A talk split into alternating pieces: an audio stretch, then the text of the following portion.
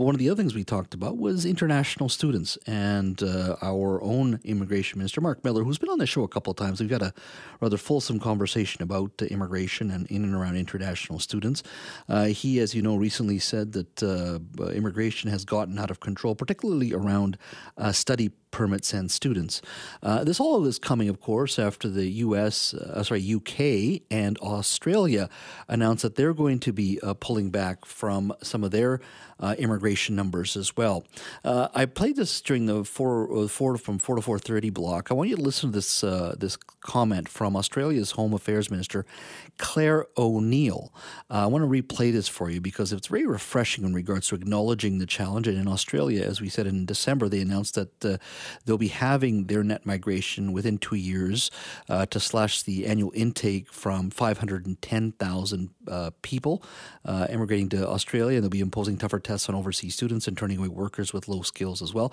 Take a listen to Australian Home Affairs Minister Clare O'Neil on migration. Our migration system is really constructed back the front at the moment. And what I mean by that is it is very hard today to come to Australia as a really highly skilled permanent migrant. And these are just the migrants we need, but we place endless bureaucracy and wait times and cost in their path what we have also done at that at that same time, what really is you know happened under the previous government, is these side doors and back doors have been left open. So very large numbers of people are coming into our country. They are settling into low skilled jobs in the labour market, and they are highly vulnerable to exploitation. Now, what we are trying to do is flip that. We are trying to make sure that we create easier pathways for those um, migrants who are going to come here, build the productivity of our country, grow jobs, um, build businesses, and lift the productivity of those around them, while at the same time we address what are really problematic integrity issues at the moment in the system. And the biggest pathway that that's occurring at, um, at the moment in is through our international student system. Uh, that was Clare O'Neil uh, Home Affairs Minister uh, for Australia, acknowledging some of the challenges in that country. Well, joining me now to talk a little bit about international students is Dr. Dale McCartney, professor at the University of the Fraser Valley, who studies international student policy. Uh, Dr. McCartney, thank you so much for your time today. Thanks very much for having me. Uh, my question, I guess, uh, and I've been looking at this issue over the last two or three months quite extensively. Why have we got ourselves in this predicament? I mean, I think that question. There, I mean, as I'm sure you know, there are multiple parts to answering that question. But I think the core of the question is about the way in which we've reorganized the funding of post-secondary education and the way in which the government has placed an emphasis on institutions finding alternate funds, primarily through recruiting international students. Uh, and so that would be a provincial uh, matter at the end of the day. But provinces decide post-secondary uh, uh, education, and this has been going on for how long in in your mind?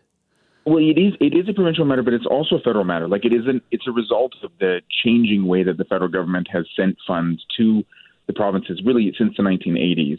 I mean, the root of the of the economic component of this is in the 1970s and 80s, but it really accelerated about I don't know, 15 years ago or so when the federal government began to actively support people recruiting international students. So, like in 2008, they created an international brand to recruit international students called EduCanada.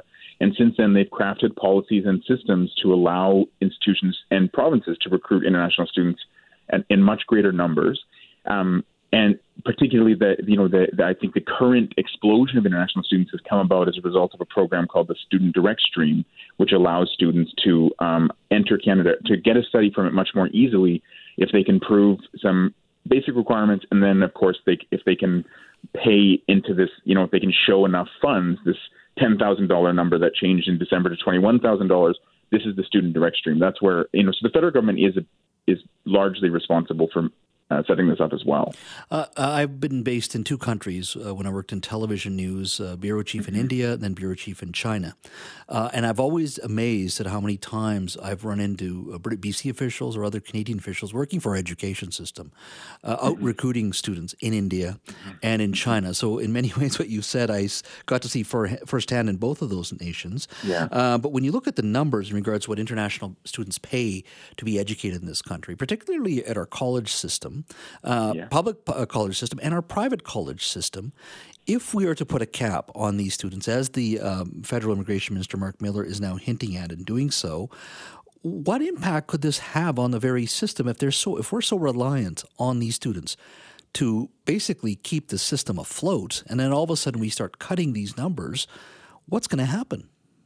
Yeah, I mean, it is. It's. It's. I think it is, as you're suggesting, it's going to be, have a huge effect on the system.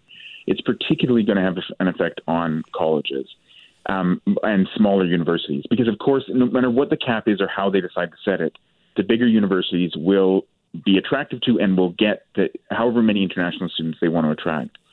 The part of the the system that's really that's sort of newly dependent on international students is the college and smaller university sector and um, absolutely this like putting a cap on it is definitely going to disproportionately affect them. What the cap looks like is a huge question here, though. Like how they decide this cap, how they're going to implement it, who it's going to affect. I think that those questions do matter. Like it is, it's. I can conceive of some sort of, uh, you know, entry into this policy system that didn't harm or that wasn't as didn't have as negative an effect on the system, but it probably would include replacement public funds to make up for the funds lost by losing out on international students. Because yeah, the, the effect on the smaller institutions is going to be huge. Mm-hmm. Um, it, and so this is not something that can be done in a year. And people think uh, when when somebody says there's going to be a cap, and the public may assume, all right, we cut it by 25 percent. That's the number I've just pulled out of the year. Yeah. But you just couldn't do this in a year, could you? I mean, that would right there, even a 25 percent cap would impact the bottom line of public and private yeah. colleges to, to the point of bankruptcy absolutely. in some cases. Yeah, absolutely. It would definitely. It, it's a great point. It would have a huge impact on private colleges too. That's absolutely true. But it would it would be devastating for the public system, particularly in Ontario and BC.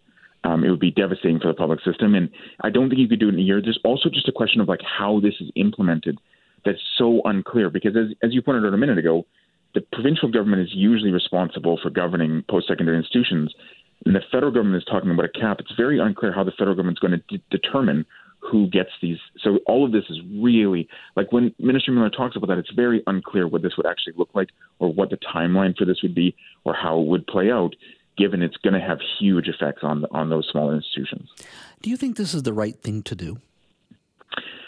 I definitely think that there need to be reforms to the the um, system. I think not least because it's it's interrupting. I think educational the educational elements of this in some ways, and it's putting international students at real risk and, and making them really vulnerable.